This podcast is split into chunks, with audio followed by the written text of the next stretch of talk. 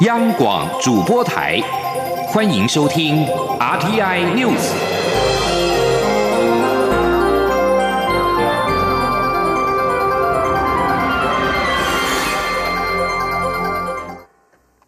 各位好，我是主播王玉伟，欢迎收听这节央广主播台提供给您的 RTI News 新闻。首先带您关注国际焦点，因为美国总统川普与民主党议员就美墨边界筑墙经费争执不下，所导致的美国联邦政府局部停摆，将进入创纪录的第二十二天。在此同时，川普表示，他现在还不会宣布紧急状态来绕过国会取得筑墙的经费。由于川普坚持纳入五十七亿美元的美墨边界筑墙费用，使得支出法案在国会卡关，联邦政府因而局部断炊。全美约有八十万名政府员工不是无偿工作，就是被迫休假。而民主党主导的众议院在十一号通过了一项法案，同意恢复对部分联邦机构的拨款。然而，共和党掌控的参议院已经表态，他们不会将法案交付表决。现在，从美国联邦调查局的探员、中国交通空中交通管制员到博物馆工作者等各式联邦政府员工，在十一号他们都没能领到薪水。这场政府断炊的乱局将迈入第二十二天，超过一九九五年到一九九六年期间时任总统克林顿任内的二十一天纪录。自从一九八一年以来，美国联邦政府已经十三度关门。克林顿总统一九九五到一九九六任内是目前最久的一次，起因于克林顿与共和党的众议院议长金瑞系的腐会恶斗，而如今这项纪录即将被打破。美国政府以及国际局势的僵局，使得现在要和川普角逐总统的竞争者一一表态。美国夏威夷州民主党籍联邦众议员加巴德在十一号表示，他将角逐二零二零年总统大选。三十七岁的加巴德一旦当选，将成为美国史上最年轻的总统，同时也是首位女性总统。加巴德是伊拉克战争的退伍军人，是首位信奉印度教的国会议员，也是第一个在美属萨摩亚出生的国会议员。目前是众议院外交事务委员会的成员。加巴德表示，战争与和平的议题将是他的选战主轴。他也是最新一个跳出来要和共和党籍总统川普竞逐的民主党人。一般认为。为了争取成为二零二零年总统大选候选人，民主党内参与初选角逐的人数将会不少。预料参选的民主党人将包括了联邦参议员贺锦丽、布鲁克、露天娜、前副总统拜登以及前总统奥巴马任内的住房及城市发展部长卡斯楚等等。即将焦点转回到国内来，关心国内的内阁人事。行政院长苏贞昌展开新内阁人事布局。中央社引述知情人士的谈话报道指出，经征询之后，政务委委员唐凤同意留任，协助发展新创和数位相关政策。蔡英文总统十一号宣布苏贞昌接任行政院长之后，苏贞昌立即启动内阁人事征询，预计三天内完成内阁改组作业。今天将继续约询新任阁员人选。文化部、法务部、卫福部、劳动部等首长人士今天渴望明朗。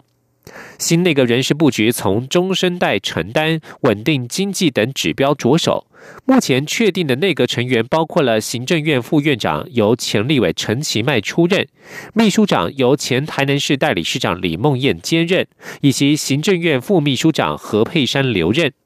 另外，交通部长将由前台中市长林佳龙出任，教育部长由科技部长陈良基转任，政务委员唐凤、内政部长徐国勇以及客委会主委李永德留任，财经部会四位首长全部留任，包括了国发会主委陈美玲、财政部长苏建荣、经济部长沈荣金、经管会主委顾立雄。内阁改组，文化部长郑丽君在十一号在脸书表示，他无意留任。外界关注文化部与台北市政府在大巨蛋连通道议题的立场分歧问题是否因此有解。对此，台北市长柯文哲今天表示，关于大巨蛋连通道问题，由政务委员张景森负责协调，所以谁当文化部长没有差。今天记者王维婷的采访报道。内阁团队改组，文化部长郑丽君表示无意留任，希望重回民间。准行政院长苏贞昌强力未留。由于文化部与台北市政府在大巨蛋连通道问题上看法不同，文化部日前驳回北市府提出的大巨蛋连通道提案，认为涉及文资审议划定范围，建议台北市长柯文哲先向台北市政府文化局了解，引发柯文哲不满。在郑丽君可能异动的情况下，外界关注大巨蛋连通道问题是否有解。对此，柯文哲十二号表示，之前和蔡英文总统会面时，就决定由政务委员张景森负责协调此事，所以谁当文化部长都没有差。如果中央协调，然后文化部跟台北市政府寻找解方，应该会比较容易。另外，随着行政院长赖清德辞职，关于民进党二零二零年总统大选是否推出蔡赖配也引发讨论。柯文哲则说，蔡赖配很有趣，他私下也在讨论这件事。柯文哲说：“其实我们私下也在讨论呢，会不会配呀？没有知道，这个很有趣的这个事情，不晓得这个这个这三张是这样吧？看下去就知道了。”关于台北农产运销公司董事长人事传出，台北市政府有意推派民进党籍的前台北市议员黄向群接任。柯文哲今天并未正面回答，只说等新任的农委会主委出炉，北市府就会透过正常程序拜会，再讨论人事名单。中央广播电台记者王威婷采访报道。继续关注环保议题。为了降低秋季、冬季的空气污染，高雄市府新团队就任之后，加码要求台电新达电厂三四号机减煤，同时环团也呼吁高雄市府停发这两部机组的申请展延许可，提前除役。台电今天指出，会与高雄市府进一步讨论务实可行的减煤做法。除了改善空污之外，也需要达到稳定供电。至于展延操作许可仪式，尽管电业并非空污来源的最大宗，但是台电仍然会尽尽量减少空污的排放。前记者谢嘉欣的采访报道。由于空污问题未解，高雄市政府日前宣示，空污管制朝向实质减量、优化管理。市府新团队并要求台电新达电厂，除了一号、二号机减煤之外，三号、四号机也要开始减煤。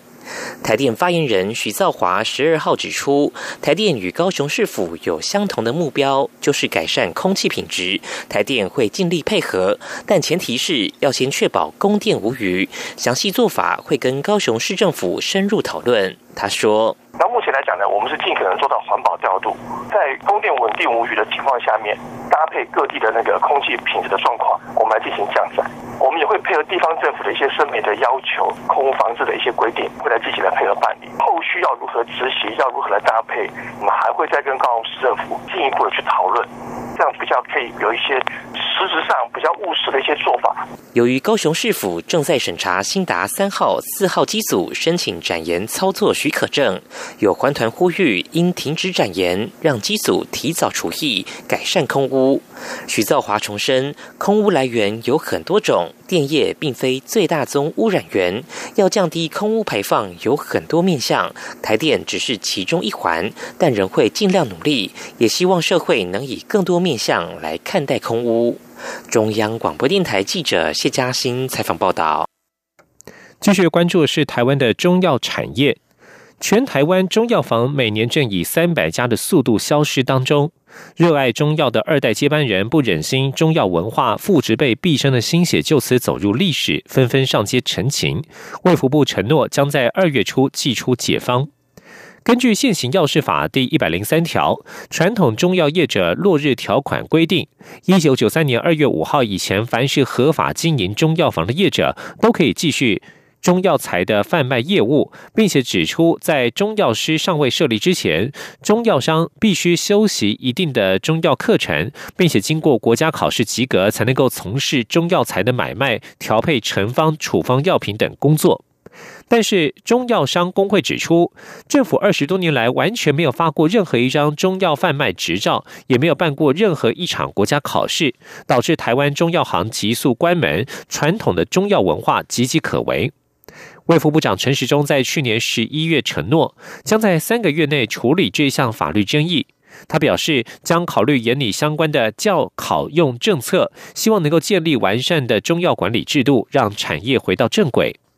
卫福部中药。中医药司科长陈聘奇表示，未来法令不论是如何解读，都得让中药商有持续存在的法令基础，同时思考人员新生及产业未来方向。目前已经拟定出多个可能方案，将由陈时中拍板，最晚二月初对外公布。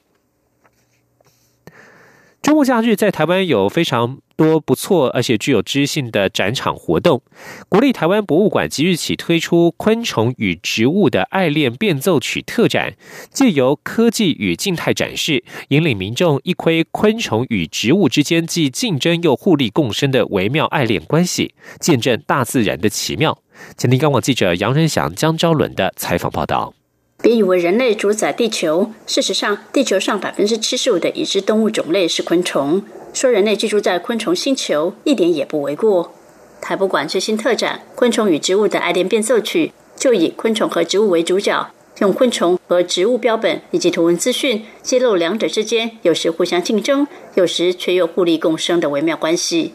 这当中，从昆虫的各种咀嚼式、只吸四口气，就可窥见不同昆虫如何吸食各式各样的食物，观察昆虫演化过程。此外，家里米缸的米放太久了，就可能发现米象出没。榕树果实与榕果小蜂则是标准互利共生典范。也有昆虫搭顺风车，在吸食食物汁液的过程中，连带把植物病毒传播开来。像是蚜虫就是一个例子。在台湾稍具规模的木瓜园，都会以网式保护，保护木瓜不被带有病毒的蚜虫叮咬。展览也用 VR 虚拟实境手法，将昆虫与植物的关系近距离呈现在参观民众眼前。如长角雄蜂就经常将蜂篮当成了雌蜂，无意间帮忙蜂篮传播花粉。有些昆虫则是逐臭之夫，如丽蝇就会以吃带有臭味的马兜铃为乐，还帮忙授粉，也是共生的例子。策展人台大昆虫学系副教授蔡志伟希望借由 VR 形式。让观众更容易了解发生在昆虫与植物之间的有趣故事。有一些 VR 的体验，让观众能够呃身临其境啊，然后那个呃化身为小昆虫，然后呢去学习到更多的生态学啊动物植物之间的故事。蔡志伟表示，昆虫与植物之间有着各种互利与竞争关系，更与人类动物的生存息息相关，值得大家进一步去认识与研究。中国电台记者杨仁祥、张昭伦台北采访报道。继续关注是国际情势。就在美中两国试图降低军事风险之际，美国官员十一号表示，美国海军军令部部长理查逊下周将访问中国。理查逊将在一月十三号到十六号访问北京与南京，并且和指挥中国人民解放军海军的海军中将沈金龙会面。一旦成行，这将是理查逊以美国海军军令部长身份第二度访问中国。理查逊发表声明表示，特别是在发生摩擦时，为了降低风险并且避免误判，例行的交换意见至关重要。理查逊此行正值美中两国就金融制裁、贸易冲突以及美国军售台湾等相关问题关系紧张之际。而根据美国有线电视新闻网 CNN 的报道，波兰反情报部门发言人萨林在十一号证实，一名中国公民被以疑似从事间谍活动的罪名遭到逮捕。波兰国营媒体证实，这一名嫌犯是中国华为技术公司在波兰的业务主管，同时被捕的还有另外一名波兰人。华为公司发表声明说，他们已经知道此事，正在了解情况。波兰安全局发言人表示，这名华为员工是因为个人行为被捕，与华为无关。而波兰特勤局副局长瓦西克稍早向波兰通讯社表示，被捕的中国人是一个企业家，在一家大型电子公司公司合作工作，而另外一名被捕的波兰人则是从事与网络事业有关的工作，两人都涉及了间谍活动。中国外交部发言人指出，非常关注相关的报道，并且敦促波兰公正处理案件。而中国官方媒体则是质疑波兰此举背后有美国的影子。以上新闻是由王玉伟编辑播报，相关新闻内容欢迎上央广网站点选收听。我们的网址是 triple w 打 r t i 打 o r g 打 t w。这里是中央广播电台台湾之音。